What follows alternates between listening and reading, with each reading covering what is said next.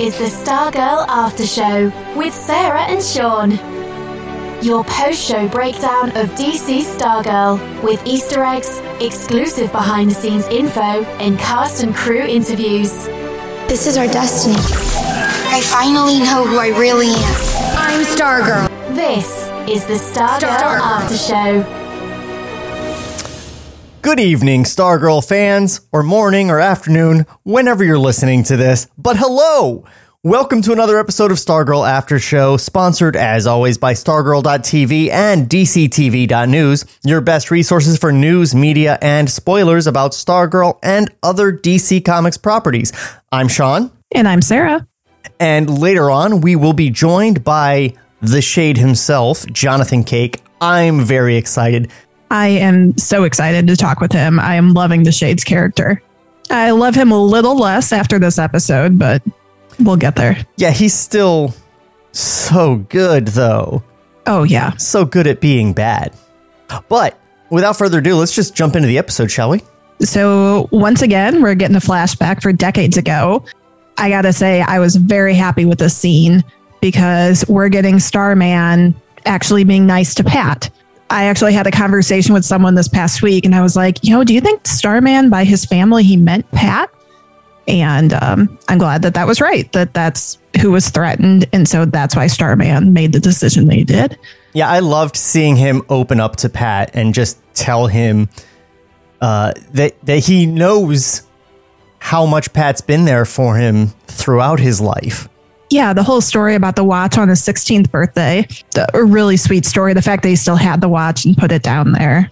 So I have a couple things to note here. One, we have an Easter egg in this dialogue. He references Hop Harrigan, who is a DC Comics character, not affiliated with the JSA at all. He was a, a- one of those wartime guys. He was like a one of those World War II comics from the 50s when superheroes fell out of fashion. Oh, like some of the posters that were the movie posters from the first season.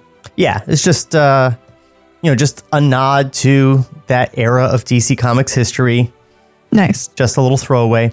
It's also worth noting that he got beat up in high school while already being a superhero.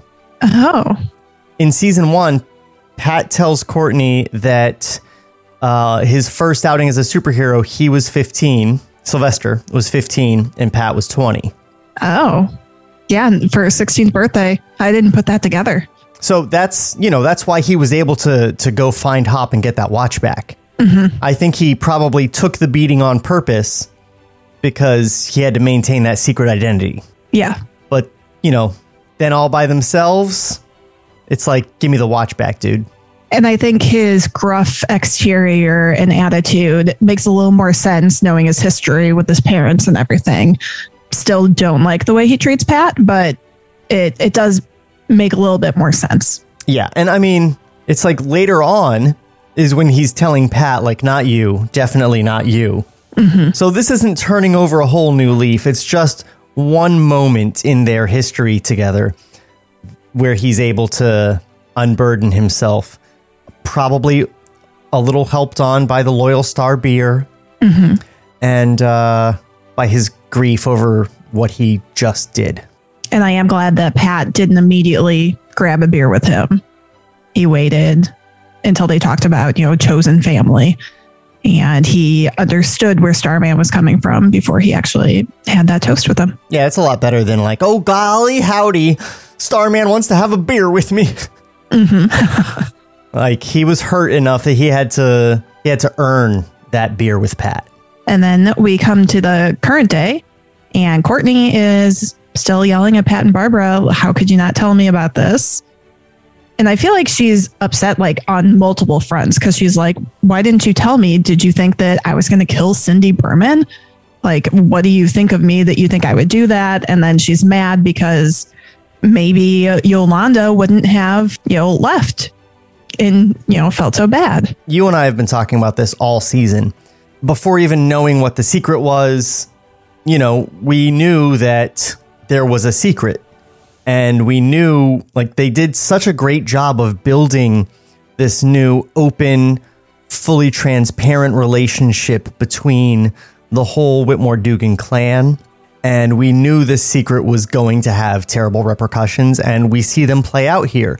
And it's throughout the episode, it's still with her. Mm-hmm. Whereas I feel like a lot of shows would have had it be the big reveal at the end, like, oh, big secret, and then have a scene where they talk it out and then it doesn't really get brought up too much ever again. Mm-hmm. That's what I love about this show is it gives the characters the breathing room to really explore their emotions and their feelings. Yes, and you can tell still how betrayed she feels and just how hurt Courtney feels like throughout the episode. Not just mad, like she's she's hurt. Yeah, like on a real deep level. And I love that Pat's like, no, this is Eclipso. You know, he's doing this. And she's like, no, it's not. This is on you. Yeah. And then the shade literally drops right in. Yeah. Just, you know, a drop in. I love his line. I admit it's not my best entrance. And he is humbly offering his assistance. And he tells them, like, if you um, fuse the diamond back together, that'll trap him. And then I also love his little back and forth with Courtney. And she's like, he doesn't have a host. He's free now. And he's like, oh, I was there. I remember. Yeah. Um, and of course, it's the power of light that can reform the diamond. It was the power of light that broke the diamond. So it makes sense. Mm-hmm. And I mean, what a literal interpretation of the battle between light and dark. Oh, yeah. Pat is very much against, you know, listening to the shade. He's like, this is a classic shade, double talking here uh, Barbara actually stands up for him. Is like, you know, he did save me from Icicle Eclipso. He seems to think that the Shade manipulated Sylvester into killing Bruce Gordon. Mm-hmm. But there doesn't seem to be any sort of ulterior motive. Like the Shade didn't want Bruce Gordon out of the way for any reason. Right. It seems like it was genuinely the way to stop Eclipso. And it seems like it worked. I think maybe Pat just rather than blaming Sylvester's decision, mm-hmm. he's he wants to put it on the bad guy for yep. manipulating him into making that decision. Yeah, I think that's exactly what he was doing. Unfortunately, the staff is still too weak to put the diamond back together. And you know, I say unfortunately, but really what I mean is super fortunately for us because it means that we get the return of Jenny. Yay! I was so excited. Which, you know, I, I love that they. Oh, you know what? We just talked about the shade dropping into this scene literally. And Jonathan Cake has just dropped into our chat. Welcome, Mr. Cake, to the show. Thanks, Sean. I'm very happy to be doing it. We're very happy not only for you to be playing the Shade, but for the Shade to be here at all because he really is one of my favorites. Um, and I'm curious uh, how the shade came about for you. Can I just ask, Sean? Were you a, were you a comic book fan too? Have you have you um, did you know the shade from yes. of old yes. series? Well, you know, I, I got to say, it really means an enormous amount to me when people, and I've had a lot of people who've been very, very kind about my performance as the Shade. When people who know the comics say it's working, you know, that really means a lot. Not because I poured myself into um, researching all that comic stuff. I, I, I, could talk about that a little bit more because I think Geoff and actually James didn't really want me to. They wanted it to be my own sort of take on it. But you know, when anything pre-exists, when when any there's a sort of favorite character, or a much loved character from a novel or a stage play, or exists in another form before and gets transplanted to and made flesh in an actor on screen, you know, it's tough and comes with a ton of expectations, of course. And so whenever anybody says it feels like it's good and close to what they'd imagined, it feels enormously, um, really pleasing for me. Well, as I'm sure you know, The Shade was around for 50 years in the comics before right. he became the shade that we know that you're portraying from the James Robinson Starman comic. Right. That's when he became this guy who whose interests may align occasionally with people of a notorious sort. Yes. And that version is the the version that I super super love and was uh-huh. so looking forward to seeing brought to screen. And you you really do to just to a perfect T. I love it. Mm, thanks, man. I'm, I'm very, really always so happy, as I say, to hear people uh, say that if they know the, the previous source as well, you know, and of course if they don't as well. So was this a standard uh, audition? You heard about the role, went out for it, sort of thing. Yeah, it was. It was exactly that. It, it was a standard audition tape. Oh, except it wasn't standard in one respect. I read the material and thought, oh, you know what? This is great. I I was not a comic book aficionado. It, it was a part of my childhood, part of my adult life that uh, it's just unknown to me. Um, didn't impinge on my consciousness, but I could tell the minute I read it that I understood where it was coming from. Interestingly, I did a couple of scenes that haven't appeared in the show, and they were so good. I really missed them. I keep wondering if James or Geoff are going to throw them in somehow, somewhere. Um, but what happened was I read it and thought, aha, now this is some good stuff. I feel like I could do something with this. Um, I've always been a huge fan of Dickens. Um, funnily enough, I was reading David Copperfield with my family uh, throughout lockdown. So we had our heads were both, we're all teeming with kind of Dickensian characters, and the scene that I guess it was probably James who who gave it to me. Uh, has him talking about his close and intimate friendship with Charles Dickens. Um, so that felt oddly, you know, serendipitous. And then I was, I thought, so okay, I'll do do this tape with my wife, who's an actor, who's really good. She just won an Emmy, by the way. Oh, well, congratulations. Oh, that's great. Her. Thanks. Just saying, I'm so proud of her that I can't resist telling everybody. Um, uh, she's really good. But weirdly, when I was doing this tape with her, I, even though I thought this material was so juicy, I just wasn't feeling it. Uh, it, it, it. I think we probably had time constraints like we always do. You know, you've got two youngish kids and we're running around trying to live our lives. And I just felt like I didn't really nail it and sort of felt bad and self conscious about that because it felt like I really wanted to. And after she had to go, Julianne, my wife, had to leave. I thought, well, there is somebody else in the house who could help me. And that was my 12 year old daughter, Phoebe. And she's not uh, an experienced actor uh, but quite keen.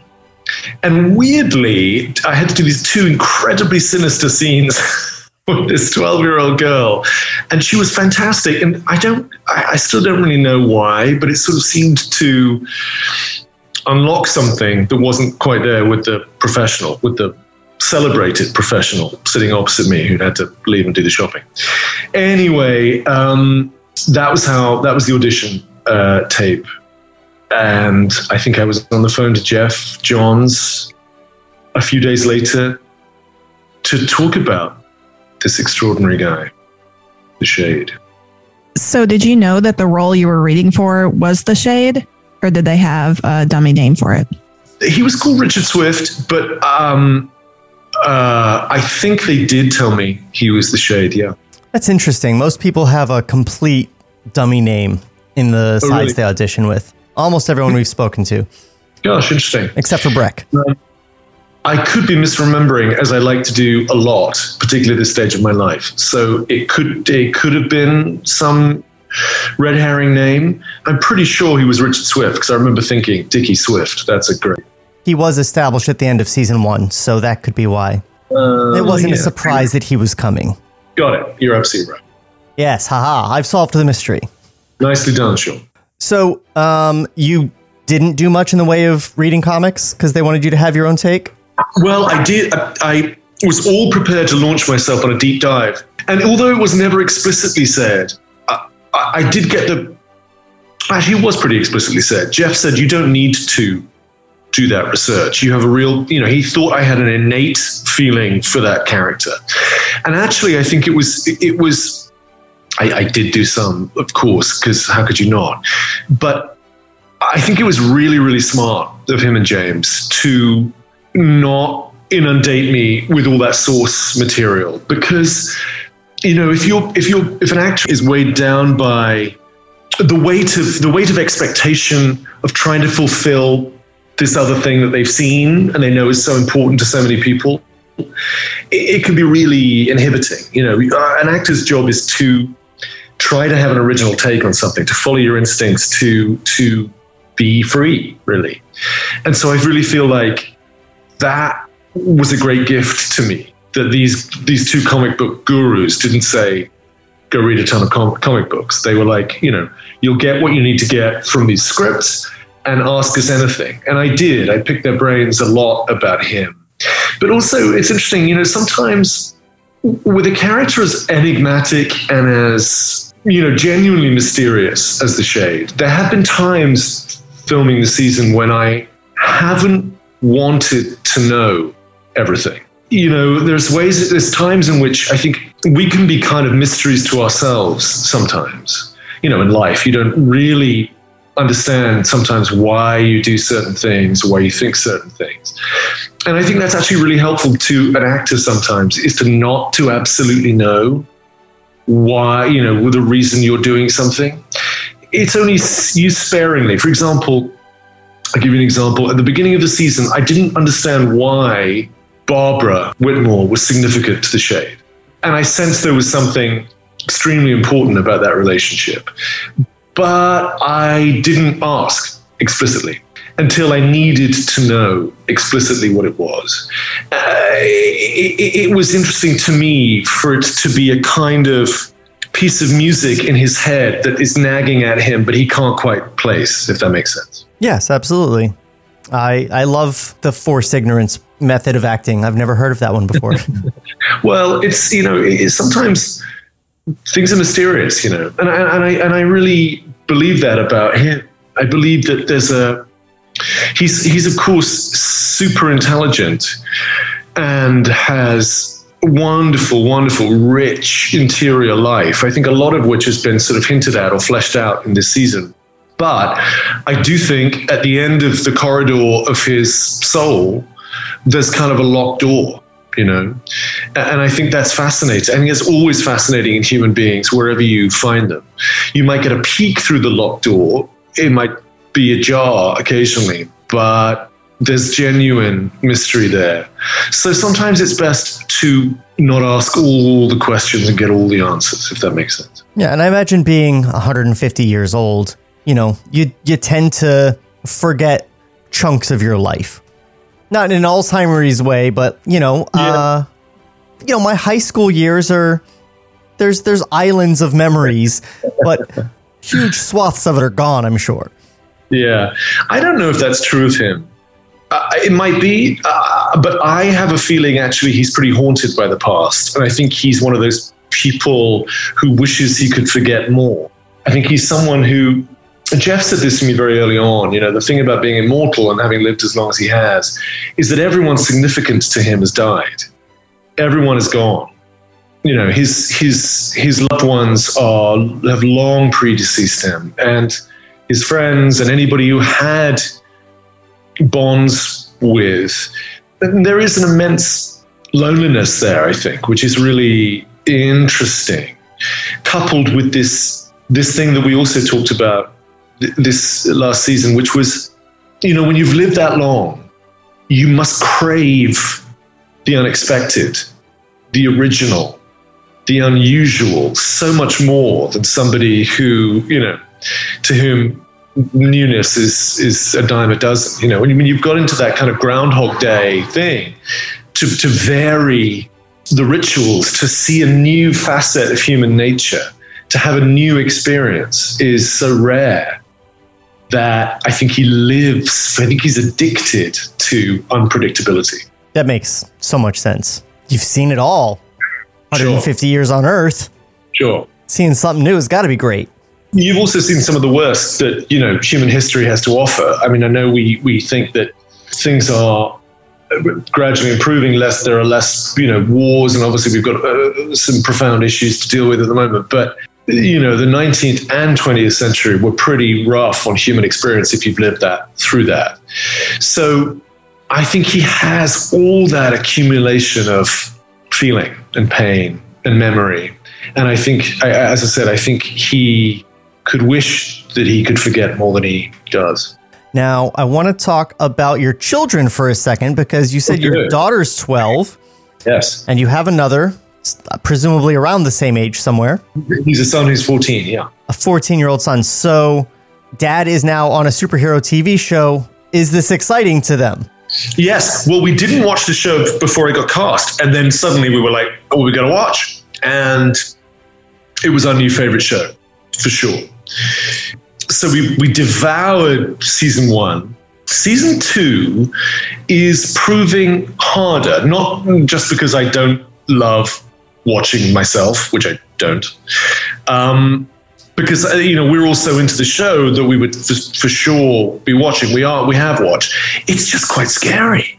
Yeah, you know, the the horror movie aspect of what they're doing this this year is really great, and they're not doing it by halves.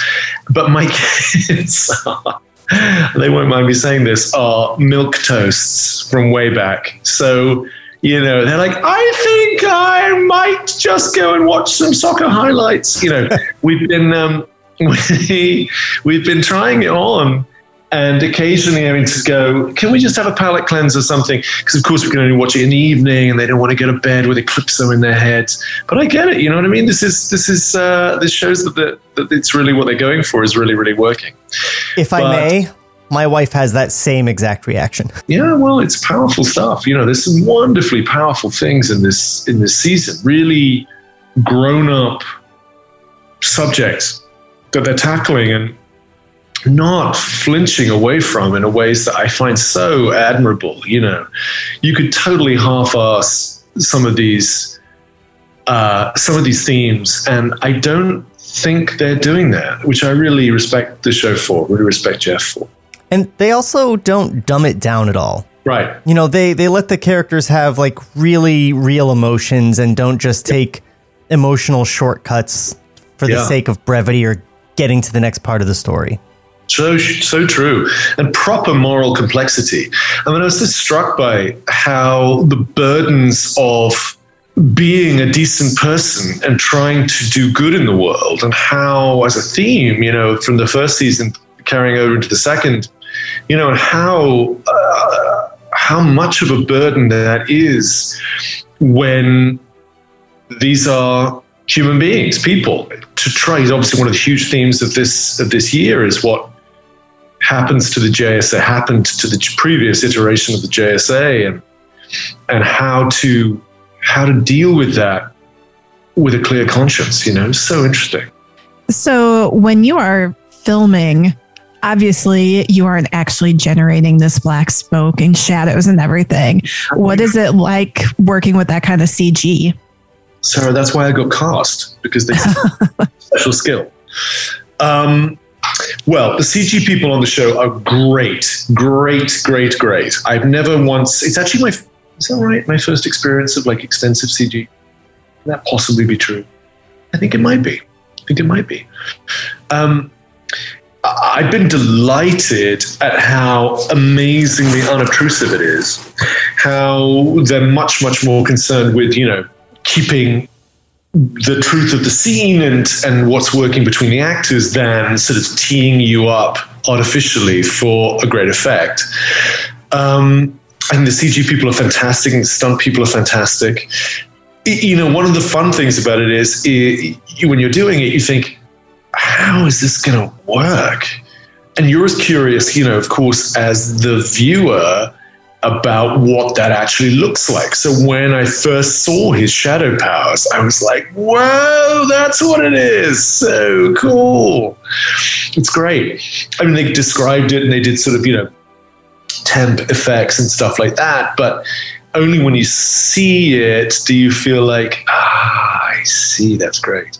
So, you know, there's again, what, the actor has to be, an actor has to be careful about about sort of not you know there are only certain things you can control so if you're sort of getting into okay so exactly how does this waft out of you know where is this being generated you know you can't it, it doesn't it's kind of self-defeating really to be too specific about that. I got the general idea. I understand the philosophical concept behind it. And then it's like, other people who have that skill will make it happen. Also, you know, Shade doesn't do the whole like doing stuff with his hands for his shadows to. He just has a level of mastery that he can just sit there and let his shadows do what they're doing. Yes, I love that. I love that they were very small gestures. That was something that we talked about, and I wanted, I, I didn't feel he was a sort of theatrical person in that way or needed to be. Again, it comes with the age, I think, and sort of, you know, his economy of movement and a sort of sublime, you know, confident relaxation in his powers. And I like I like that idea. You know, against against Eclipso, he has to bring his game a little bit more in a front foot kind of way, and so he has to be a little bit more kinetic, a little bit more energized. But um, yeah, I was I was I, would, I very much enjoyed those scenes where he gets to just sort of, you know, do it be like a sort of skilled orchestral conductor. You know.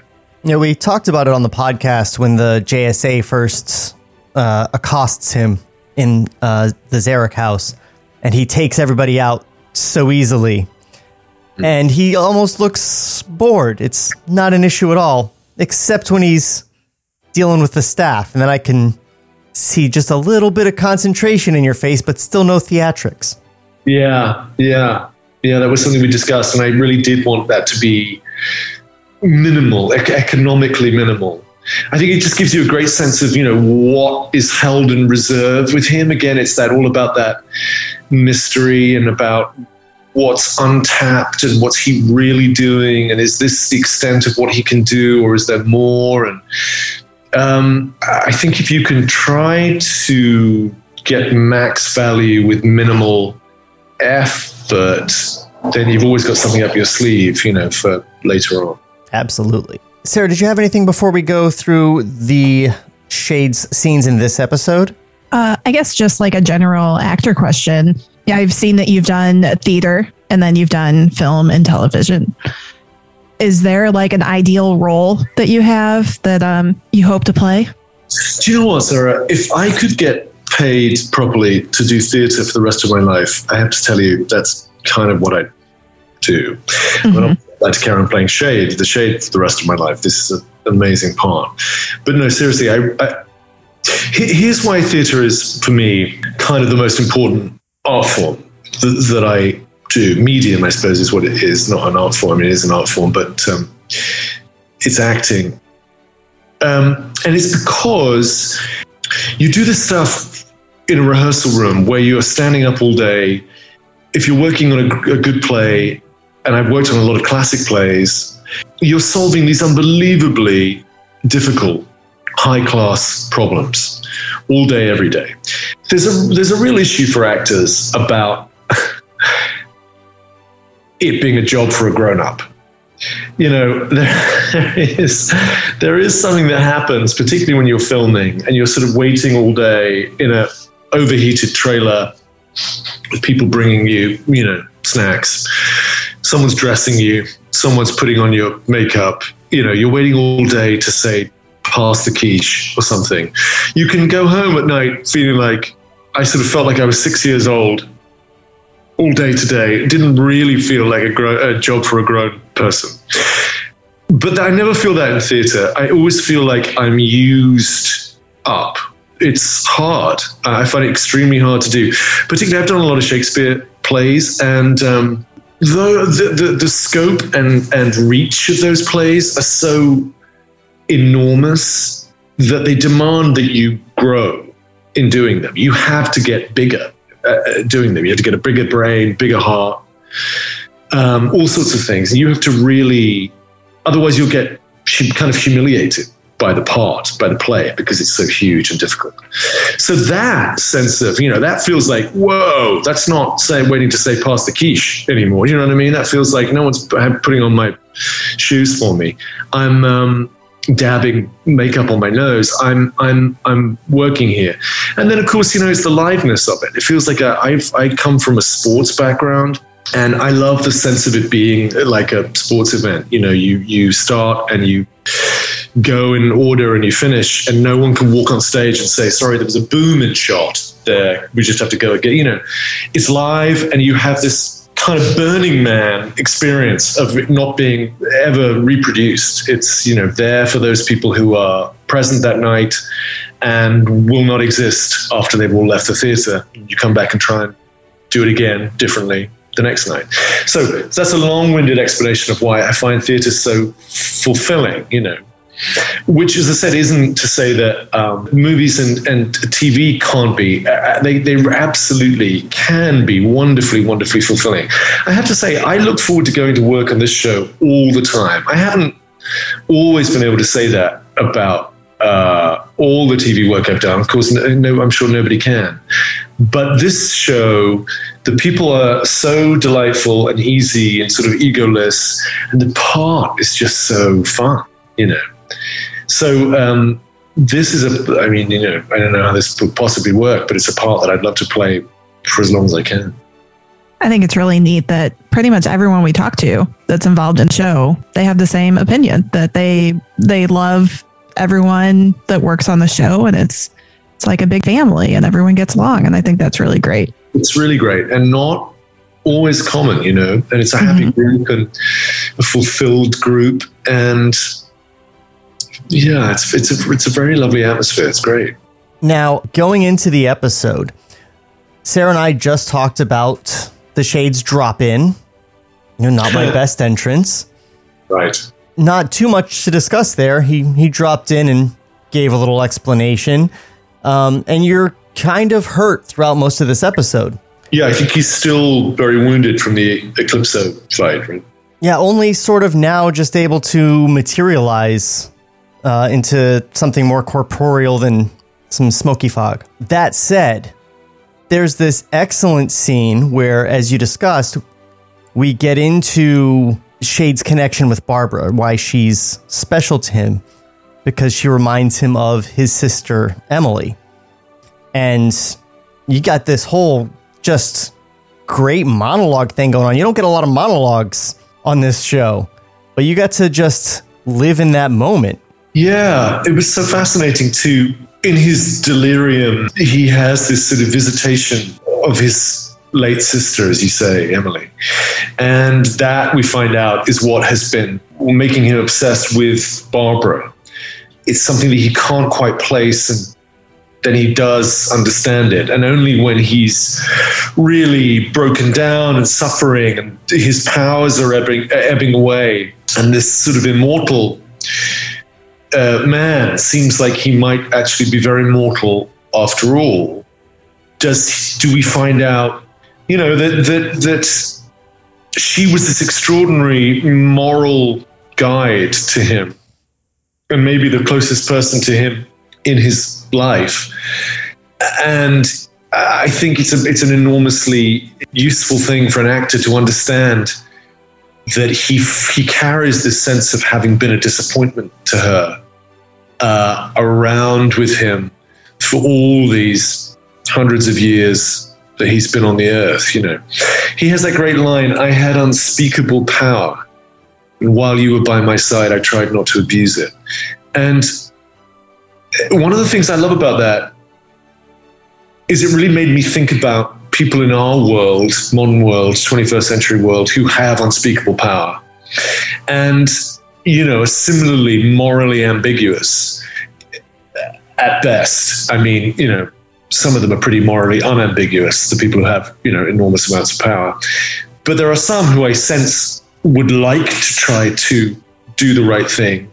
But of course, you know, there's an incredible burden that comes with being given those powers, however he came, you know, the circumstances, whatever the circumstances that they were sort of thrust upon him. So I love that push and pull in him that that speech brings out about the way he's tried to live his life with the burden really of these powers that keep pulling him back to using them for the wrong reasons. Um, with that little voice of Emily as his kind of conscience. I find that very moving, you know, very, very moving. Also, because the sibling relationship, you know, I think of my kids and um, the, the relationship between a brother and a sister and how deeply innocent and and meaningful it is or can be. So even though this guy is, you know, a supervillain, he still misses his sister. And you know, for someone who was uh, um, enough of a member of the ISA to have gotten painted into their portrait, presumably posing with them for it, though how they got Grundy to stand still, I still don't know. but for he he's he doesn't make a secret of his level of disdain for them either. No, his his motivations and really what he's up to are extremely complex. It's one of the things that makes him so fun to play. He's so morally ambiguous, and partly you, I often think you know one of the reasons why he's hard to get a hold on, or, or, or just when you think you understand his motives or what he's trying to achieve, he wrong foots you. And one of the reasons why I think that is great and so interesting is because of this, you know, lightning quick intelligence. I think he's not he has no problem with deceiving people, being dishonest, to maybe try to do something honest, more honest, further down the line, or vice versa, you know. So I think there's another thing that makes it kind of a burden for him, you know, is is is the fact that he's sort of four or five steps ahead of other people most of the time that's not necessarily an easy way to live or an uncomplicated way to live. You know, most of us, if, if most of us are sort of dumb enough to just live moment to moment and feel fine with that. But if you are so intelligent that you can see four or five moves beyond other people, you are you're given insights that are probably not terribly reassuring, relaxing, you know, easy on the brain. And so I, I love that aspect of him that it's, that, you know, it's a bit like Sherlock Holmes, you know, intelligence isn't always, uh, can sometimes be a curse. Absolutely. In our little origin in this episode, they sort of tie shade to Eclipso. Yeah. With their origin, there's people trying to capture the power of Eclipso. Yes. And somehow the because of the what was it, a counterfeit diamond. Yeah. Uh, which was of the Shade's own doing, of Swift's own doing. Yes. The it wasn't able to control the Shadowland powers or contain them, and so they ended up in him. But moving on, here at the end, he has tricked them into reforming this diamond, knowing that it's going to put Courtney in mortal danger, doing so but that's the price for his own restoration.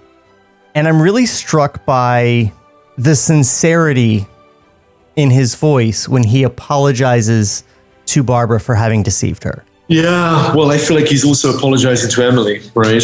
He's sort of conflated the two of them in his in his mind and his imagination, but I think they stand for something similar, which is a kind of, you know, moral integrity, decency, but, you know, there's also this interesting thing about the shade that you, again, just when we think we've got him pegged, uh, we might be wrong footed. He's, he's got tricks up his sleeve that we don't anticipate. And that's one of the things why, uh, that's why I love, you know, playing him because you have to commit utterly to these moments but I think it's important to remember that he's um, playing this game of chess. He's Machiavelli. Many, many moves ahead. Yeah. And I think this works really well in this episode where Pat and Courtney are so at odds with each other because yeah. he, uh, you know, kept the truth from her. And so she may have been more willing to listen to Pat about the shade and his double talk in that first scene had he not just lied to her. Yeah. I know Pat really kind of brought down this whole.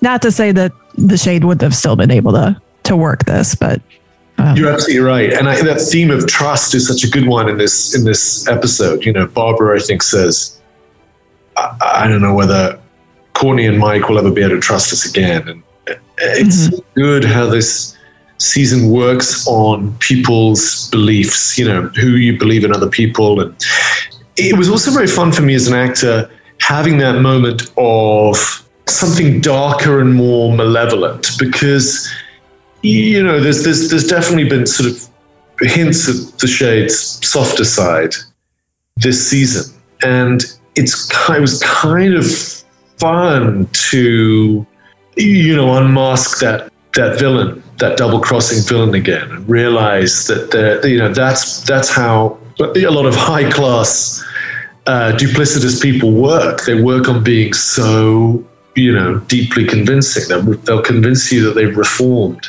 a thousand times, and then you'll still keep believing them even while they're showing you that they haven't. So uh, I, I, I really enjoyed getting up off the couch, putting that wonderful overcoat back on, and disappearing into my inky clouds. Now, before we let you go, there was something that just occurred to me that uh, I'm curious about. So, in season one, we had a whole bunch of bad guys. Um, we had uh, Brainwave and Icicle, and off camera, those two were roommates. But uh, this season, you don't have a lot of uh, people within your age range to act with. So, what's it like for you on set with a bunch of people in their 20s for the most part? yeah, that's funny. Well, they're extremely they're extremely nice. Whether they they secretly think of me as like the sort of natural history museum, you know, sort of interesting, but definitely a relic.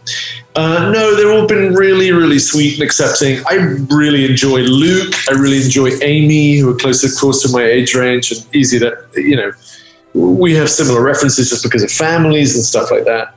But uh, the younger members of the cast are delightful, just very easy to be with. Um, I certainly don't feel as left out as Shade does. I think Shade does carry this that um, that solitude, that sense of solitude around with him, and I think in a very interesting way. I, I love that about him. I think it's a fascinating quality. You wonder whether he really would like to be closer, more intimate with people, have more human bonds, but his whole everything about him sort of makes it hard. Um, no, it's it's a very it's a very integrated, easy, happy group on set, and I don't feel like I'm the old person that no one talks to. I mean, you don't you don't have to tell me how absolutely welcoming and wonderful that whole cast is. Well, and I'm glad to hear that because you portray it so well of being so annoyed with all these teenagers on the show. Um, it just I I love that. Like uh, when you showed up when Eclipso comes out, like your appearance there, that you're just bored and sick of these little kids messing everything up. It was uh, it was wonderful. Thanks. I'm I'm sad to say that you know, sort of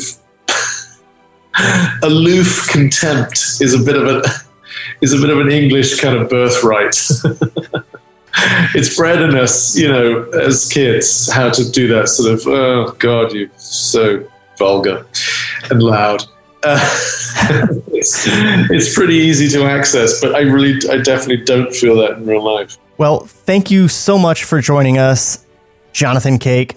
What a pleasure. Greatest. Yes, thank you so much.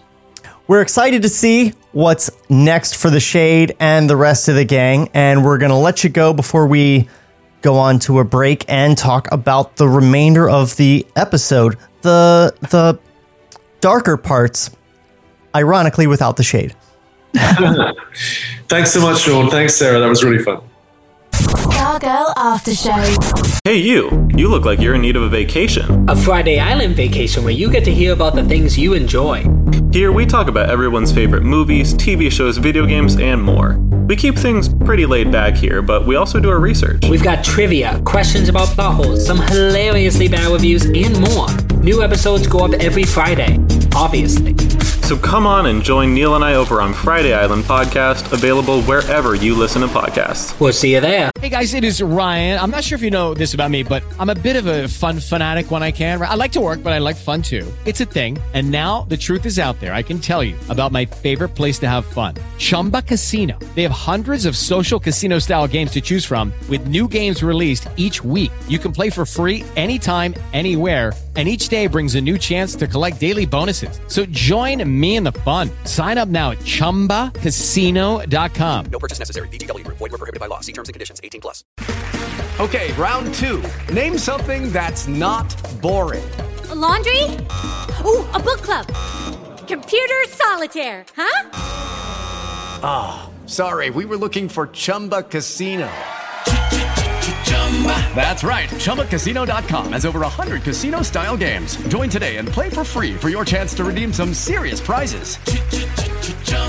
ChumbaCasino.com. No purchase necessary. Full prohibited by law. 18 plus terms and conditions apply. See website for details. Stargirl After Show. All right. So continuing from where we left off before the shade dropped in. Uh, speaking of, I didn't mention this earlier. The Whitmore Dugan kitchen is taking a beating this season. He fell right onto the already damaged island. Mm-hmm. It's uh really not not great what's going on there. No, no, it's not. But then we go over, and I love the scene with Beth and her parents. And Beth is still wearing the goggles, which she should be because, as we learned the last episode, it helps her like see past Eclipso's visions and all that. 100%. If I'm Beth, I am not taking those goggles off. No, never. It's like it helps me see what's real. Like, what do you like? They're concerned about her.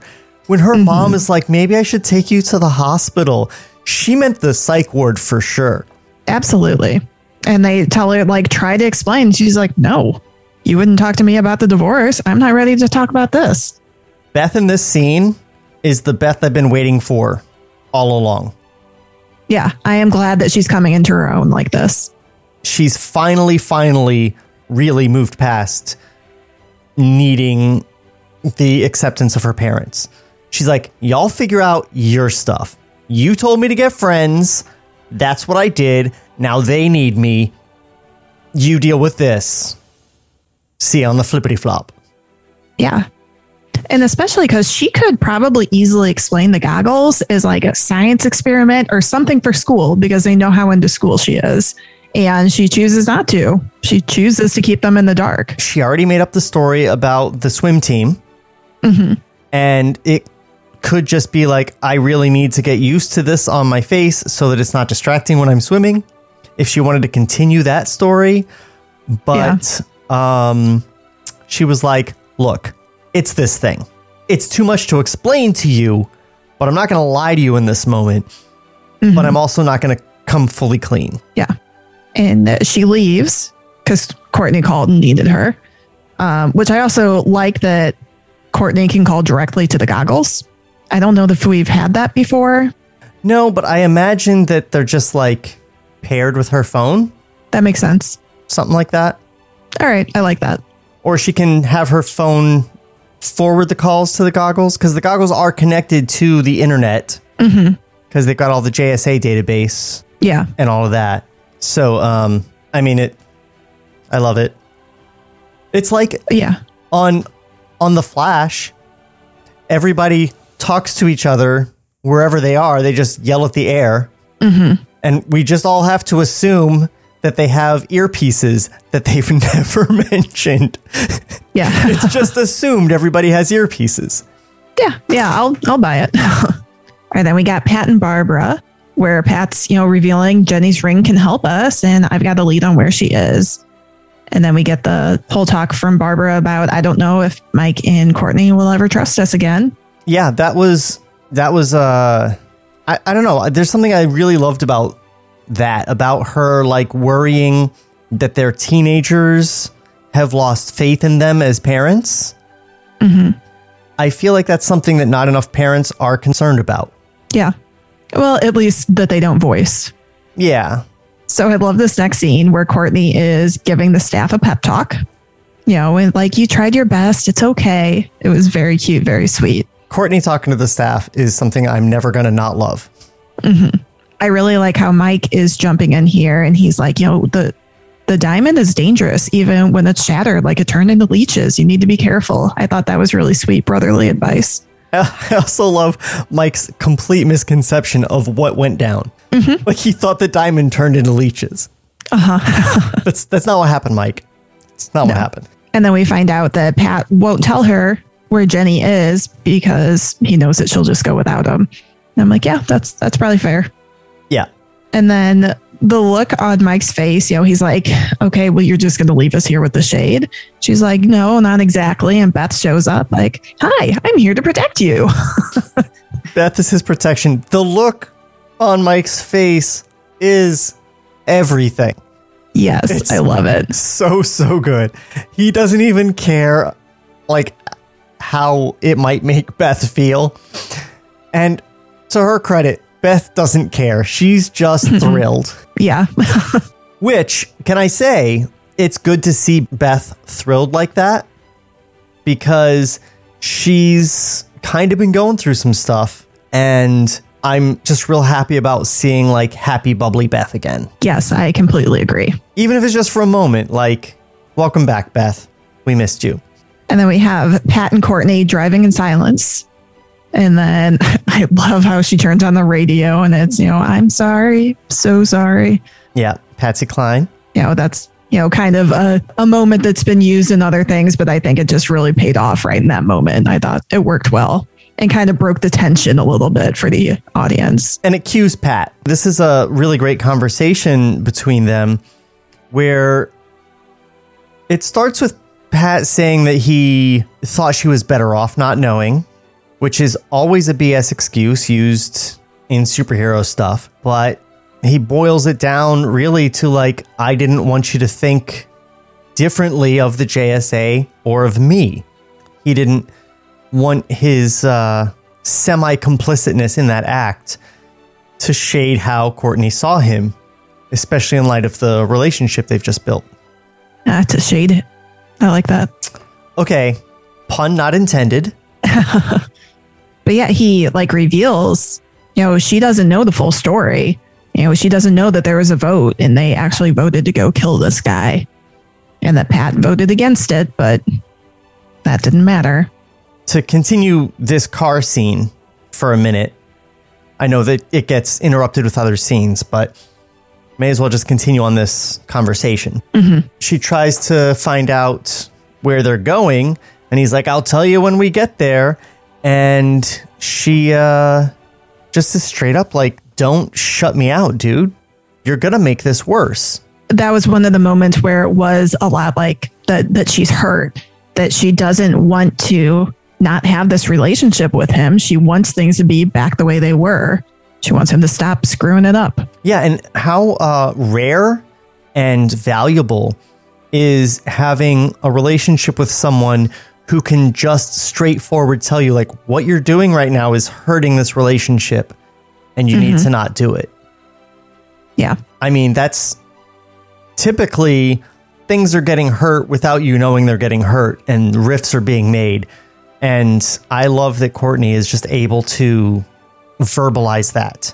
I feel like he was kind of doing it as maybe like a power play that he has the information and she doesn't. So he's in control of the situation because there's nothing she can do. She's powerless with it. And Well, she's the one. He's trying to keep her from hopping on the staff and flying away. Mm-hmm. Because it's in the back seat. You can see it. Yeah. And she tells him, like, we're in this together. Stop doing that. You're being ridiculous. So, Rick has one scene in this episode. And I really liked it. I thought it was great to show the friendship of Grundy throwing the apples in there. But it made me think I know what you're going to say. if someone like Grundy can sneak up and throw something through the window, it seems very easy to break out of the Blue Valley Police Department. Well, I didn't know what you were going to say. I was wrong. Oh, okay. I I was wondering more along the lines of like Grundy's a little smarter than we give him credit for if he could figure out which window Rick was in or that he was in that building in the first place. Unless it's a bloodhound thing. Maybe he could smell them. Oh, I bet that probably is it. Or he threw apples in every single person's cell. Um, but uh, to your point, I'm sure that the Blue Valley Police Department typically has like the town drunk in a cell, which I guess would be Rick's uncle. Rick's uncle sleeps it off sometimes, wakes up in the morning. They let him out. They probably have a toothbrush for him.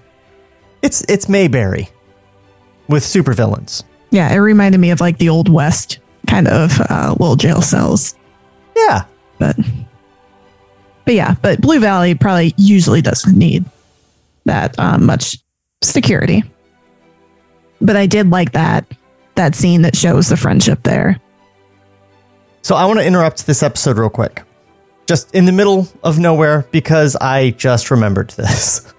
Okay. We got an email. The the subject line was Stargirl saved my daughter.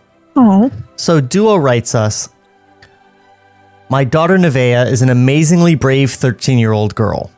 About a year ago, we were in a car accident, and while I was unconscious, she pulled her younger sister and younger brother to safety before I woke up.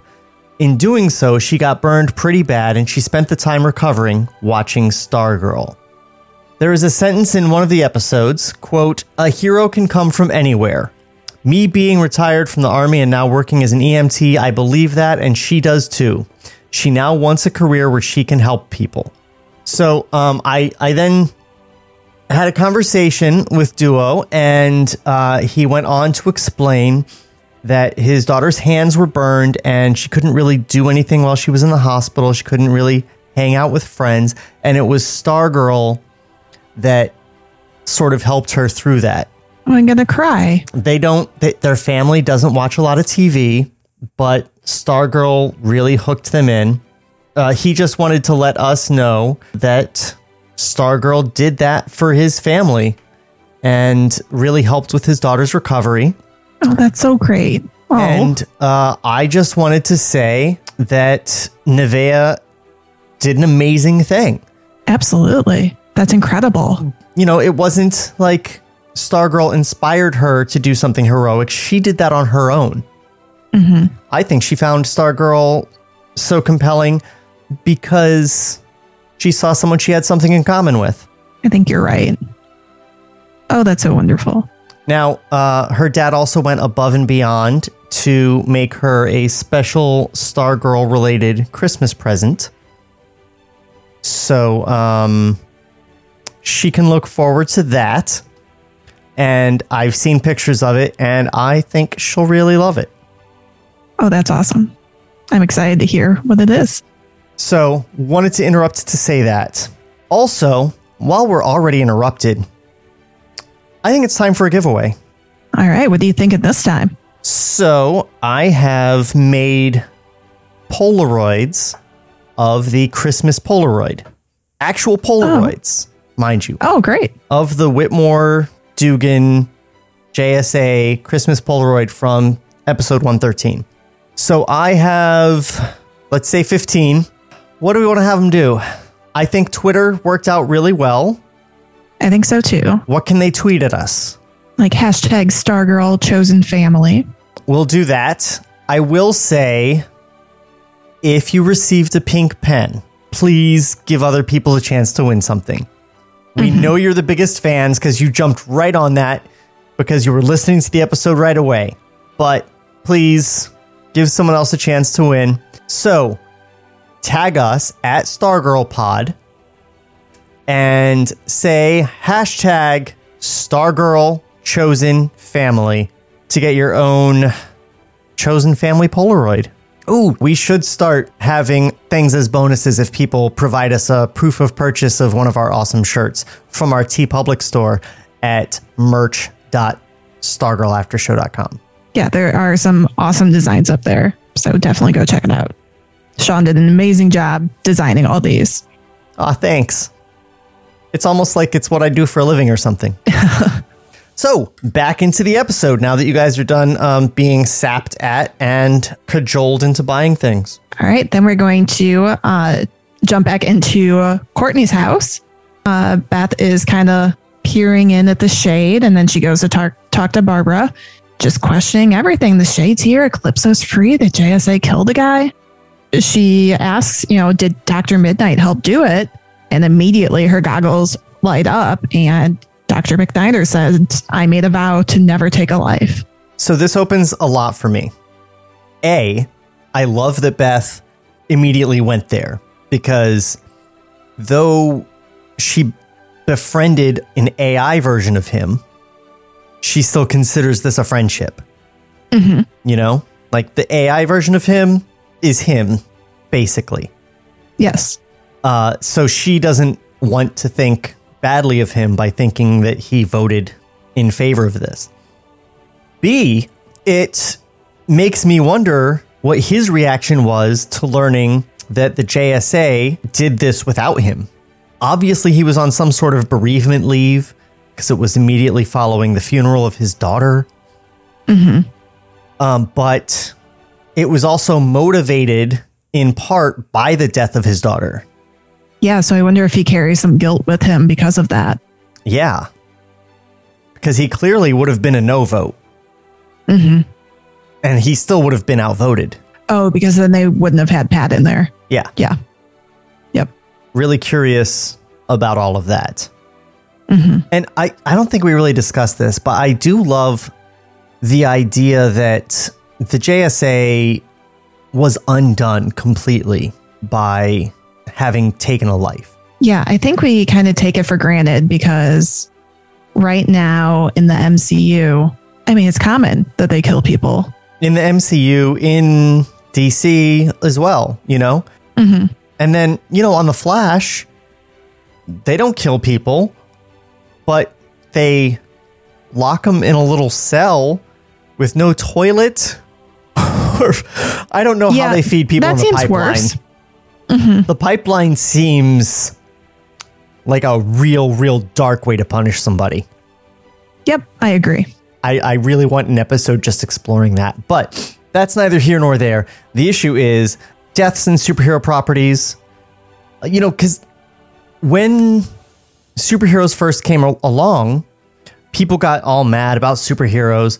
You know, Batman was killing people left and right in the early, early days. Superman's throwing people out of windows. They rose from a, a pulp sensibility where death and murder was was the norm.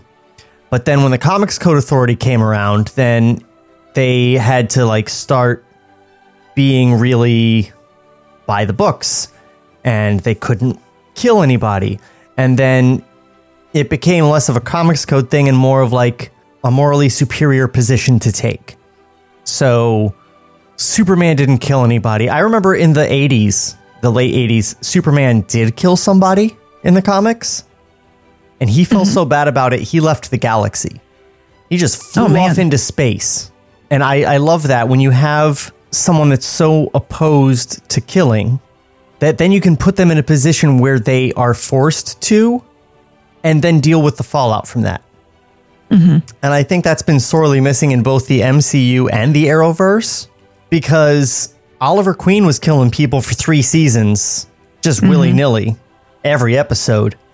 Yeah. And his big, you know, come to God moment wasn't, oh my God, I really need to atone for this. It was like, well, maybe I should stop doing this. Mm-hmm. So I love getting back to this this core thing where death is something that is a bridge too far. Like you can't kill. Mm-hmm. And exploring it with what happened with Brainwave and Yolanda and Mike accidentally killing Icicle and then taking it all the way back to the JSA like this. It's, it's they're just it's so good. It is. I know I, I I know I get rolling on like these points and then I just peter out with it's so good all the time. I I acknowledge I just don't know how to verbalize any better how amazing this is and that that that that the writers do such a great job. They really do. We also do find out as Beth continues her conversation, the shade saved Dr. McNider. Yeah. At least he thinks so.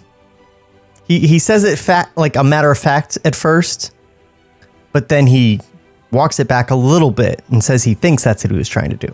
Yeah. I guess he's had a lot of time there in the Shadowland to think about what actually happened. So I am very curious. I'm I'm predicting that we're going to get Dr. McNider back, that they're going to bring him back from the Shadowlands, and then hopefully we can get the full story from him about what happened because right now if the shade tells me what happens, I'm not going to believe him. Also, how disappointing would it be, honestly, if they establish that Dr. McNider is still alive mm-hmm. and is somewhere. And then they just go, oh, yeah, he's, he's just stuck there forever. Yeah. We've just decided to replace the. Th- this seemed easier than coming up with a new AI. Mm-hmm. Ooh, also, Mike. Mike says he's gonna go out and get reinforcements. Yeah. So he doesn't actually tell Beth or Barbara that, does he? I think he tells Buddy. So Beth is doing a terrible job of protecting him if he's just leaving through the front door on her watch. It's a good point, but she was distracted. She was, but then, you know, for the next however many hours that he was out of the house. Yeah, I don't think she ever notices. Nope. Maybe he was right not to be impressed by her being there to protect him. Yeah, that's fair.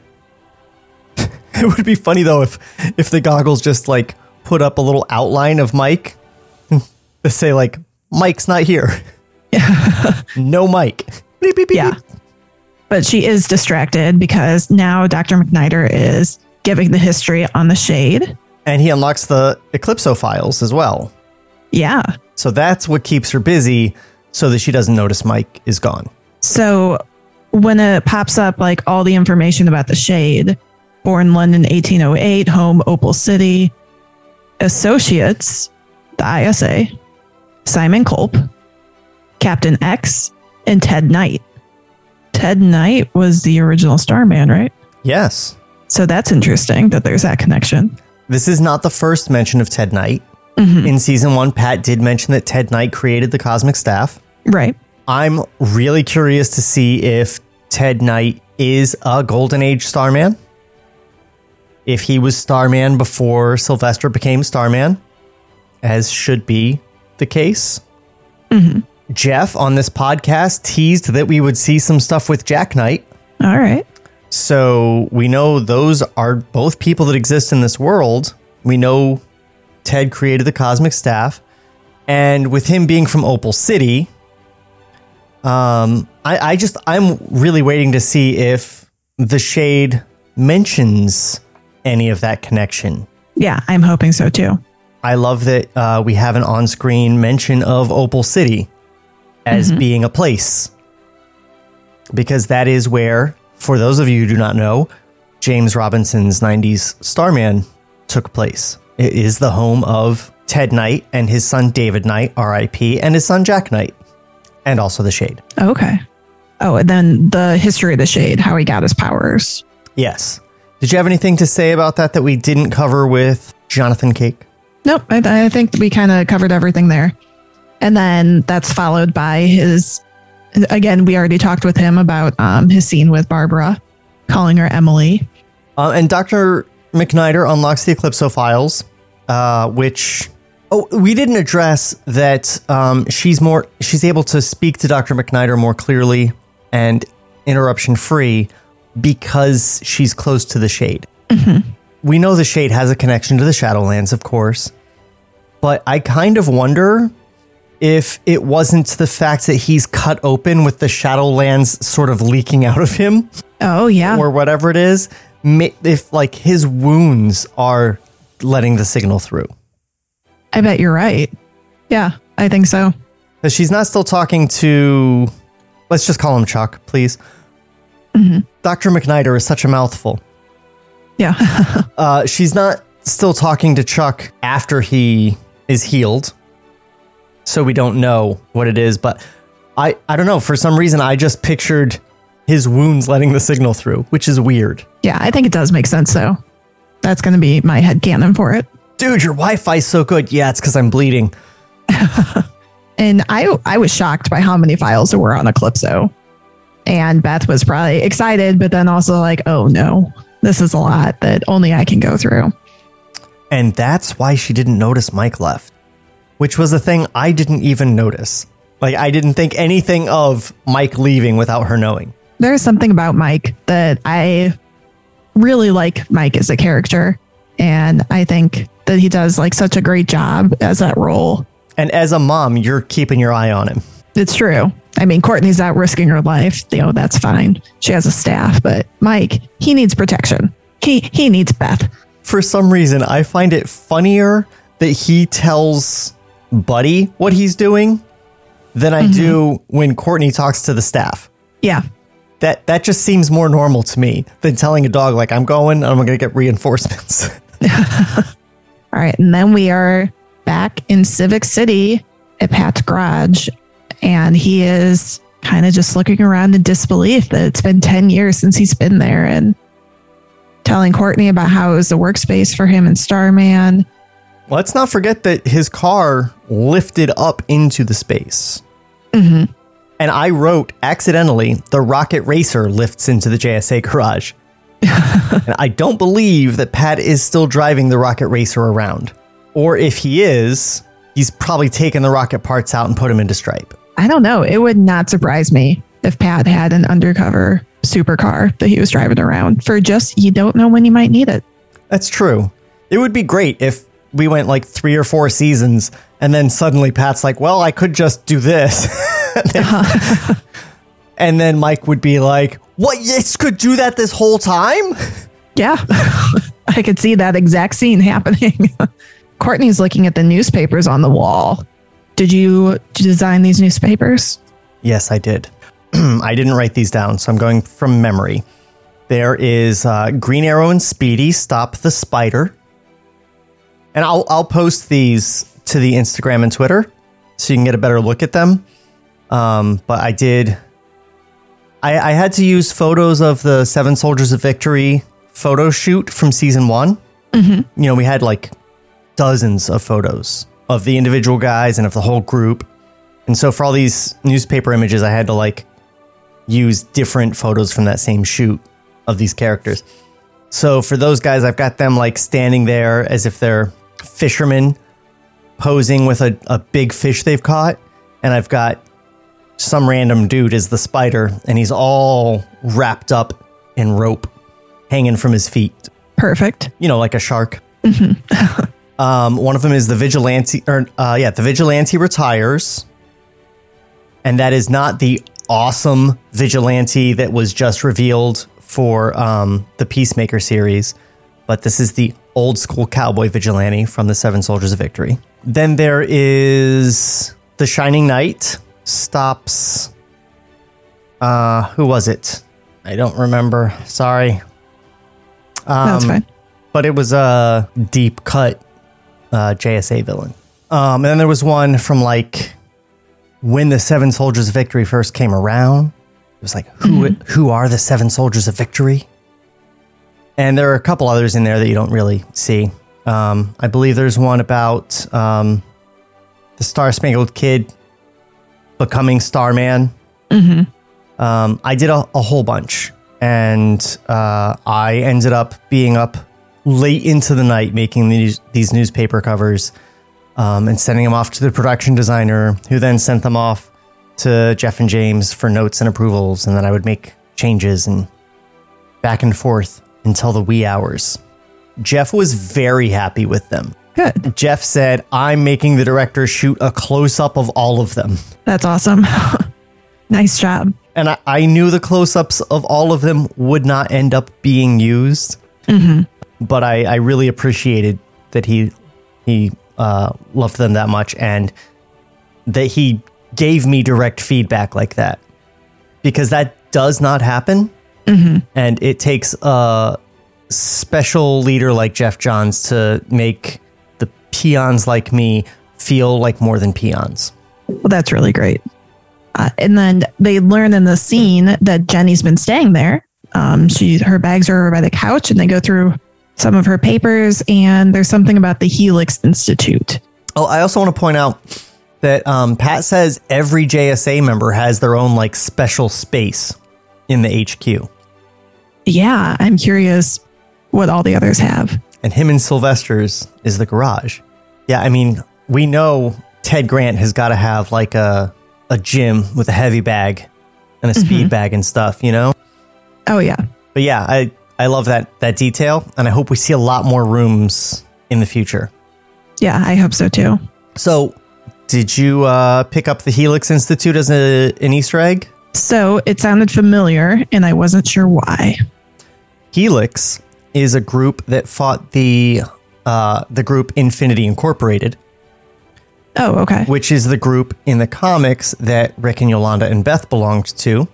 They were all children of the JSA, uh, along with some others. Um, Fury, who was the daughter of the Earth 2 Wonder Woman and Steve Trevor. Silver Scarab, who was the son of the Hawks, uh, and several others throughout the years. Also, Obsidian and Jade, of course. Jenny and Todd, right? Yeah. Uh, there was a, a group that they fought called Helix, not the Helix Institute. They're going a different direction with it here. But uh, the group was called Helix, um, and it was basically a bunch of genetically altered children. Oh, This doctor named Dr. Love created them all. okay. And the woman at this institute, her name is Nurse Love. Mm-hmm. At the end of the episode, jumping ahead a little bit, she calls Mr. Bones, Yeah. Who was another member of Helix. He was a bad guy with invisible skin, so you can Oh, see his okay. bones. And he also had a cyanide touch. Okay. I was going to say, just seeing your bones, that's not really a great power. No, that's not a great power, no. I mean, unless you want a job working at a haunted house. yeah. But he could also kill you with a touch. So there's there's that. Yeah, that one that one's pretty important. I love Mike over at the pit stop, messing around in Stripe and not doing great. And his line, I thought robotics would be a lot more like Legos. I love that. Everyone in my house is super into Legos right now, so I uh, very much related to that. So let's really think this through. Mike says, Buddy, I'll be back with reinforcements. So in Mike's head, he was like, I'm going to go down there and I'm just going to fix the robot and then I'll just fly it back to the house and we'll be set. I think he literally thought that. That's his plan. I'm just going to fix the robot all of a sudden of an afternoon and fly it with no lessons back to the house. Yeah. That's Mike in a nutshell, man. And it's shocking that that didn't work out. But he hears on the radio some reports of pink lightning. Yeah, all around town. Before we get to uh, figure out what's going on there, Pat and Courtney uh, show up at the Helix Institute. And we get another moment of Courtney being like, you know, what is this place? Pat says he doesn't know. And she's like, you know, I never know when you're lying to me, or I never know when you're not telling me something. And he does reveal a little bit more, but it is basically he doesn't know what it is. It's just what he read in Jenny's papers. Poor guy, like, has put himself in a position where now he's not allowed to not know things Mm-hmm. for fear of upsetting Courtney. and they're in at the front desk and this place is like a real creepy place too it's like like it's not of this time It seems almost like an asylum, it does like uh, One Flew Over the Cuckoo's Nest. It's Mhm. got that kind of vibe. It's a realistic creepy, not a uh, Nightmare on Elm Street creepy. hmm and so they find out that jenny actually is currently there but todd is not and i really love how courtney goes in and you know th- she's like you know courtney pat what are you doing here and courtney tells her like we need your help and then they kind of shift over and you know make sure that she's okay and i like how that was done Yeah, so we find that um, for whatever reason, after being arrested for shoplifting, Todd ended up at this place. They're clearly setting something up here with the phone call at the end where she calls Mr. Bones, mm-hmm. who, man, I hope has invisible skin. I hope they're not just using the name. I yeah. I hope it's full on Mr. Bones. We also learn that the news stories that have led them here of an abandoned orphanage being burnt down and this federal building being burnt down, both with green fire, are the result of her looking for Todd and getting emotionally overwhelmed so that she couldn't control her ring. Mm-hmm. And now she's apologizing for having forgotten what Pat taught her about controlling those emotions. And she has a line of, you do anything to protect your family, you just do. And you have a quick shot of Courtney like looking at Pat, but they don't meet eyes. Again, that just reinforces how much she wants them to be a family and wants things to be different. So then, as they're leaving, Nurse Love calls Mr. Bones and lets slip to us that Todd is apparently still there. Mm-hmm. Uh, at least that's the implication when she says, I told them he wasn't here. Anymore. Yeah, and he is letting Mr. Bones know that Todd has a sister. Now, let's also note that um, Todd had a map of Milwaukee, Wisconsin in his room and the same photo of he and Jenny that she Yes. has. So then we go over to Mike, who's bicycling around town and is seeing some signs of the Thunderbolt. Mm-hmm. I, I feel like Jakeem and Mike must be pretty good friends because they seem to have the same sorts of effects on the world while wielding the Thunderbolt. Yeah. What do you think Jakeem's wish actually was? He probably wished for some candy. And then he got all that. You know, it's uh, that's kind of what I was thinking. Like, oh, I wish I had a gingerbread house. And then boom. who can say the Thunderbolt is so whacked out of his mind, apparently, the way he Yeah. interprets things. Mm-hmm. I mean, he, he could have wished that his life was like a storybook or a fairy tale, and boom, gingerbread house. Yeah. He could be in there getting eaten by a witch right now. Really excited. I'm hoping um, this is a setup to get more of uh, and the Thunderbolt next episode, I hope. Because I think they're going to need to call in some reinforcements. It would be a shame to set it up and not pay it off. So maybe Mike left to get reinforcements and he actually is recruiting a reinforcement. Unintentionally. Yeah. His original plan of flying the robot back didn't work out. It clearly did not. So Jenny reforges the diamond. Re I don't want to say refuses because it's confusing. Uh huh. But she puts the diamond back together with her ring just as Beth learns the truth about this moment that it does not entrap Eclipso but summons him. Yeah. And the shade gets his creepy black eyes going on. So he has essentially just sacrificed Courtney to save his own life. Mm-hmm. What a jerk. Oh, yeah. Can I just say, Jenny does a pretty good job against Eclipso. She really does. And Eclipso like looks annoyed, like that he actually has to take the time to get someone away from him. Like I, he's just so used to being able to blow right through everyone. But unfortunately, to go back to your thing about Jakeem, hopefully showing up next episode, I can tell you you're not going to get that because obviously now Courtney is dead and the show is over. Well, exactly. It's the end of the podcast, I guess. We're all done here. It had a good run. but, you know, Pat seems to think she's dead. and I really liked how Pat, uh, as soon as Eclipso's there, he grabs a wrench and then goes after him. Like, what are you going to do, Pat? It was a very sweet gesture, but you got to know you're not taking down Eclipso with a wrench. Actually, I was so focused on what happened to Courtney, I don't know that I noticed what happened to Eclipso. I think he kind of disappeared off. He just left. Yeah, I wonder if he can just shadow out of there like the shade can. Doesn't he have to scurry like in episode six? Well, yeah, that's what I was wondering. I scurry. Would he have to go scurry and wait for the elevator and then go out that way? Or maybe now that the connection to the Shadowlands is open, he is able to travel more freely.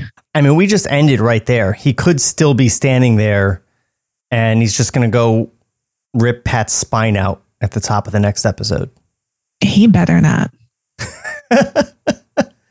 Well, that's the episode. Courtney's dead. I was not expecting that. I mean, it's just Beth and Pat left, and now Jenny. Like, what are they going to do? Well, they're going to find Jakeem. Uh, we've already established the Thunderbolt can't wish people back to life. Mhm. I think we're going to see Barbara suit up. Oh, yeah. Yes, that is a thing I believe. I would love to see it though. Anyway, hey guys, head over to fandomlim.com to find all our Fandom Lim podcasts. Uh, there are a bunch. Uh, in fact, we got somebody new coming on that I just signed up today. Ooh, exciting. Yes, a new podcast called I Watched This as an Adult Oh, that's fun. the newest member of the Fandom Lim Media podcast family. So head over to fandomlim.com. I have another podcast over there. Sarah has another podcast over there. They are Table Reads and What's New Nancy Drew, respectively. And there are another dozen on top of those uh, that you should check out because there's a lot of fun stuff and informative stuff that you will for sure love. And, you know, they're podcasts, they're free. You don't have to pay for those. yeah. You do have to pay for t-shirts at merch.stargirlaftershow.com. though. but it's worth it. It's so worth it. I I ordered another two uh, the other day. Nice. I don't know if you guys saw, we have uh, an hourglass shirt that makes it look like you're wearing the Hourman hourglass. No one has bought one yet. I don't know why. It's pretty fantastic. It's one of the ones I just bought for myself, even though I have an hourglass I can wear. um, but I love it. Uh, and I think you will too. I will, I do have to say this about our merch store. The most popular shirt on the merch store is the logo for this podcast. And I cannot tell you guys how good that makes me feel. You make me feel so loved, and I appreciate every single one of you. And please, if you have anything to say, um, any questions, or just want to reach out, please do so on our socials. We love to hear from people. Absolutely. Uh, on Twitter and Instagram, we are at StargirlPod. Speaking of Twitter, don't forget hashtag Stargirl Chosen Family. Get yourself a Polaroid. And that's it. So we will see you next week for the first Courtney is Dead episode of Stargirl. Oh, I wonder how many we're not going to have her. Oh, uh, spoiler alert. The show is now going to be called Star Mike. I would love that. Star Mike. Did the staff go with her, or is the staff still out there? Uh, the staff did not go with her. So, Star Mike could happen. Yeah. stay, stay I'm tuned. sure it will. stay tuned next week for the first episode of Star Mike After Show. Until then, have a super great day. Stargirl After Show is a production of Fandom Limb Media.